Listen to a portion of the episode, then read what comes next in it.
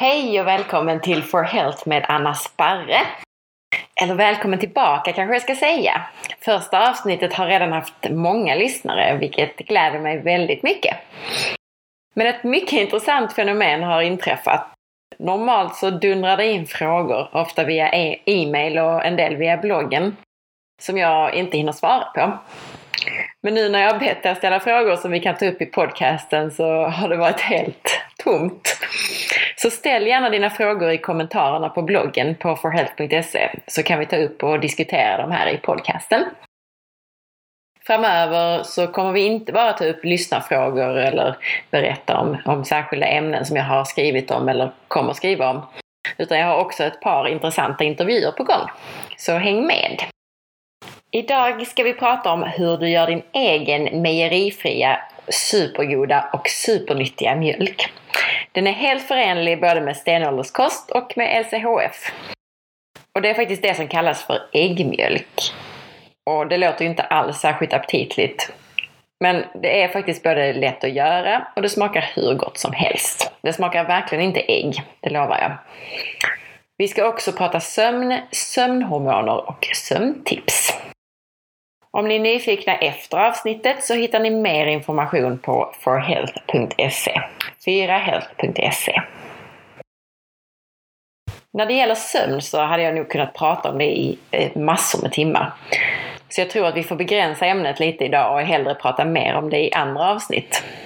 Jag tänkte börja lite allmänt om sömn och sömntips och så kan vi gå in lite mer på nyheter om sömn, lite ny forskning och lite nya historiska fynd och sådär som jag bland annat har skrivit om på bloggen på forhealth.se den här månaden. Och det kan vi prata om då i, i kommande avsnitt. Varför är sömnen så viktig? Jo, den påverkar allt. Det är det enkla svaret. Hormoner och signalsubstanser utsöndras vid olika tidpunkter på dygnet och styr olika processer i kroppen. Alltså allt från matsmältning till sömn, humör och så vidare. Och det betyder att sover vi för lite så kommer vi ur fas eh, när det gäller dygnsrytmen. Och då får vi en, en kedjereaktion där olika processer i kroppen påverkar andra processer.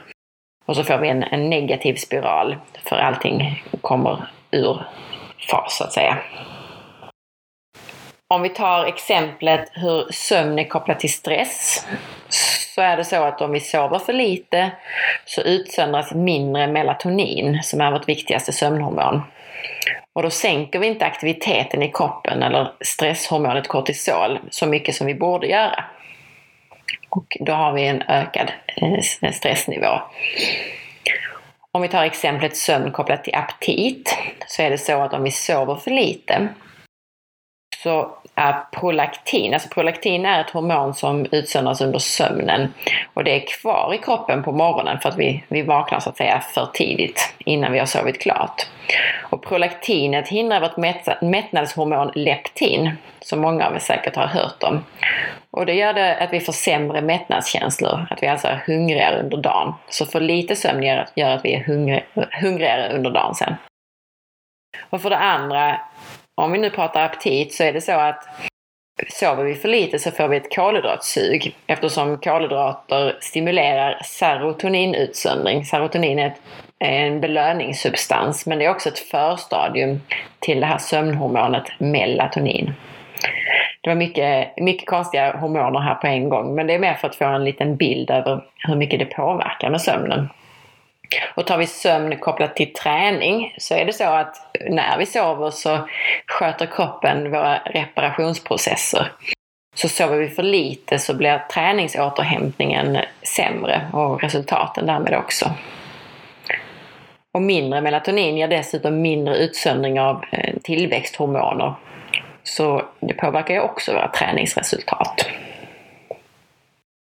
Hormoner och signalsubstanser utsöndras då som sagt vid olika tidpunkter på dygnet och styr olika processer. Alltså det som vi pratade om där med matsmältning och sömn och humör och sådär. Och ingen av de här processerna sker isolerat utan de påverkar varandra. Så har du obalanser i ett hormonsystem så blir det en kedjereaktion och så får du obalanser i andra. Till exempel då så om vi påverkar sömnhormonerna negativt, alltså att vi kanske har för lite melatonin, Då påverkar vi också stresshormonerna så att vi ökar stressen. Påverkar vi stresshormonerna som hör till binjurarna så påverkar vi också sköldkörtelhormoner. Och påverkar vi våra sköldkörtelhormoner så påverkar vi våra könshormoner och så vidare. Så sömnbrist ger en, en ökad risk för allvarliga sjukdomar. Och studier visar också att dåliga sömnvanor ökar risken för cancer, hjärt och kärlsjukdom, psykiska besvär och så vidare. Så det är väldigt viktigt med sömn. Och om jag går in lite djupare ändå på, på de här sömnhormonerna så tänkte jag bara nämna tre olika som jag tog upp här alldeles nyss i exemplen också. Vi hade melatonin, vi hade serotonin och vi hade prolaktin. Och melatonin har många säkert hört namnet på. Det är det huvudsakliga sömnhormonet som man brukar prata om. Det påverkar hela dygnsrytmen och därmed också de flesta andra hormoner. Många kallar det för taktpinnen i kroppen. Det som ser till att, eh, att alla andra, det är liksom dirigenten i, i orkestern så att säga av hormoner. Melatoninet gör oss sömniga och det produceras när det är mörkt och när vi sover. Ju mörkare desto mer melatonin produceras. Det är därför det är så viktigt att vi har det mörkt i sovrummet och att vi tonar ner på kvällen och inte är i för stark belysning eller sitter framför datorn och sådär. Melatoninet sänker aktiviteten i kroppen och det sänker stresshormonnivåerna. Och det här gör det bland annat genom att sänka kroppstemperaturen och vår aktivitet i våra organ och även att, att sänka spänningen i, i våra muskler. Och utsöndringen av melatonin stimulerar också utsöndringen av uppbyggande hormoner såsom tillväxthormoner. Så det är därför vi behöver lite extra sömn under perioder när vi växer, alltså så som i tonåren. Vi vet också numera att melatonin är en stark kroppsegen antioxidant. Vilket gör att för lite sömn påverkar hälsan, alltså när det gäller cancer och sådär. Och sen om vi då kommer in på serotonin, det andra hormonet som är viktigt för sömnen, så är det så att det egentligen stimuleras av, av dagsljus och, och så. Eh, och det är därför det är så viktigt när vi pratar dygnsrytm. Alltså serotonin är en, en byggsten eller ett förstadium till melatonin. Och serotonin utsöndras framförallt på dagen i ljus och det stimuleras också av olika stimuli som, som sött och alkohol och sådär. Och det är viktigt att vi är ute på dagen för att få en tillräcklig serotonintillverkning. För sen övergår det här på kvällen, övergår serotoninet till melatonin. Det är också anledningen alltså till att vi ibland på kvällen kan bli lite mer sugna på sötsaker eller på alkohol eller andra stimuli. Eh, det, det beror på att då serotoninet ska omvandlas till melatonin så att kroppen vet att, att eh, den behöver serotonin så att säga. Om vi behöver sova. Sen hade vi prolaktin och prolaktin känner många kvinnor igen eftersom det styr mjölkproduktionen när man ammar. Men det här stimulerar också produktion av olika immunceller, alltså immunförsvaret både hos män och kvinnor. Och normalt sett så ökar det på natten, vilket då hjälper immunförsvaret att jobba lite extra på natten.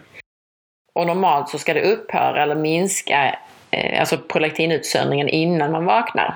Men är det så att sömnlängden reduceras så är inte utsöndringen avslutad när vi går upp. Och det här kan ge övervikt och sjukdomar.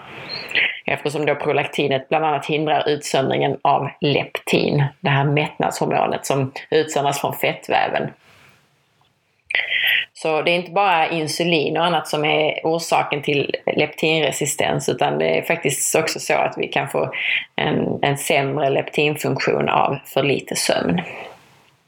Så mitt tips då, med tanke på alla de här viktiga hormonerna och de viktiga effekterna av sömn, det är att försöka öka sömnmängden till 8-9 timmar om du inte redan sover så mycket. Och, och, det är visat att vi har genom historien, alltså fram till det elektriska ljuset, har vi sovit ungefär 9 timmar i snitt. Lite mindre på sommaren såklart, men faktiskt också ibland mer på vintern. Och sen att försöka sova när vi är gjorda för att sova. Om vi nu pratar om att vi ska äta som vi är gjorda för att äta, så ska vi också sova som vi är gjorda för att sova. Och det betyder att vi ska sova när det är mörkt. samhället är lite snedvridet när det gäller sömn och, och dygnsrytm. Alltså man lägger sig helt enkelt för sent. Vi väntar tills det har varit mörkt ganska länge. Och den viktigaste sömnen är egentligen faktiskt de timmarna som är före midnatt. Så här kommer då några sömntips. För det första, ha det mörkt i sovrummet. Använd gärna sån här sovmask, du vet de här fula som man får på, på flygplanen ibland. Och eh, ännu hellre, eller både och, eh, mörkläggningsgardiner. Så att du, du har det alldeles mörkt i ditt sovrum. Vistas i dagsljus varje dag, minst 30 minuter helst då, för att få ordning på den här dygns och, och hormoncyklerna. Eh, och, och, då ökar vi även serotoninet som bygger melatonin på natten. Ha inte TV eller andra elektriska devices i sovrummet. Det, det, dels så talas det en del om, om elektriska fält kopplat till, till sömnkvalitet men framförallt skulle jag säga att det är för mycket stimuli att ha i sitt sovrum. Sovrummet är till för att sova i, inte för att titta på TV och sådär. Drick inte kaffe eller andra koffeindrycker eh, efter, ja, säg 3-4 på eftermiddagen. Tänd så lite som möjligt om du behöver gå på toaletten på natten. Melatoninnivån sjunker väldigt snabbt i elektriskt ljus. Det är till och med så att ett, ett litet nyckelhål, alltså en liten springa i dörren eller så, eh, påverkar melatoninutsöndringen negativt. Så täta till i sovrummet och som sagt, försök att låta bli att tända för mycket om du ska gå på toaletten. Sov när det är mörkt som jag nämnde innan. Lägg dig före 10 på samma tid varje kväll, så, så gott det går. Lägg dig inte hungrig. Eh, det betyder inte att du ska äta en jättemåltid just innan läggdags men, men om man lägger sig hungrig så kan man påverka eh, sömnkvalitet negativt. Och så titta inte på TV eller dator innan sänggåendet. Och det här handlar lite om det här blåa ljuset som är det värsta för melatoninutsöndringen. Och det har jag skrivit mer om på bloggen på forhealth.se. Så gå gärna in där och så använd sökrutan uppe till höger och så sök på melatonin så kommer det upp allt intressant du behöver veta. Och sen så sänk belysningen på kvällarna. Och, och tänk gärna i termer av solnedgång, alltså för att få det här naturliga Eh, ljuset eller mörkret så att säga. Alltså om vi nu skulle levt ute på slätten, hur skulle det varit då innan vi gick och la oss? Jo, antagligen så skulle det vara så att, att solen gick ner så att, så att ljuset kommer lite underifrån. Så ha gärna låga lampor på kvällen. Stäng av tv och dator som vi sa. Och sen Använd gärna lite, lite levande ljus. Eld är ju också ett eh, stenåldersbeteende så att säga. Och ett, ett rödare ljus som inte påverkar melatoninutsöndringen lika mycket som det blåa ljuset. Jag har också skrivit ett populärt tips här nu i veckan på forhealth.se som tipsar dig om hur du snabbare somnar in. Och det innebär att du har en fuktig handduk på halsen eller fotlederna. Du kan läsa mer om det här också på forhealth.se. Men det går egentligen ut på att du kyler kroppen genom att du blötar en handduk i, i kallt vatten och sen så lägger du den då till exempel över halsen och påverkar, eh, hjälper kroppen att sänka kroppstemperaturen snabbare, precis som kroppen själv gör när vi somnar in. Det får nog vara det hela om sömn idag. Och då tänkte jag komma in på det här med, med den här stenåldersmjölken eller äggmjölk. Det är inte så att man drack äggmjölk på stenåldern men det är, innehåller bara ingredienser som är så att säga paleo-godkända. Och äggmjölk är verkligen inte komplicerat. Jag har alltid dragit mig för att, alltså dels för att det verkar både äckligt att ha ägg då i sitt te, men också för att det verkar lite krångligt att göra. Man skulle ha i kokande vatten och allt vad det var. Men nu fick jag faktiskt äntligen tummarna loss och gjorde det här med min kompis AK. Det var väldigt snabbt och nint och det smakar hur gott som helst. Absolut inte ägg. Jag har lite svårt att fatta det faktiskt, men det smakar verkligen som helt vanlig skummad mjölk. Det du behöver är ett ägg, två skedar kokosfett. Ja, alltså där, du kan höfta och, och ha i hur mycket du känner för egentligen. Jag tycker det är godast att ha extra virgin kokosfett, alltså med kokossmak. Jag tycker det blir bäst. Och sen runt 2 deciliter kokande vatten. Du kan ha lite mindre om du vill ha den tjockare och lite mer om du vill ha den tunnare. Och antingen så gör du det här med stavmixer.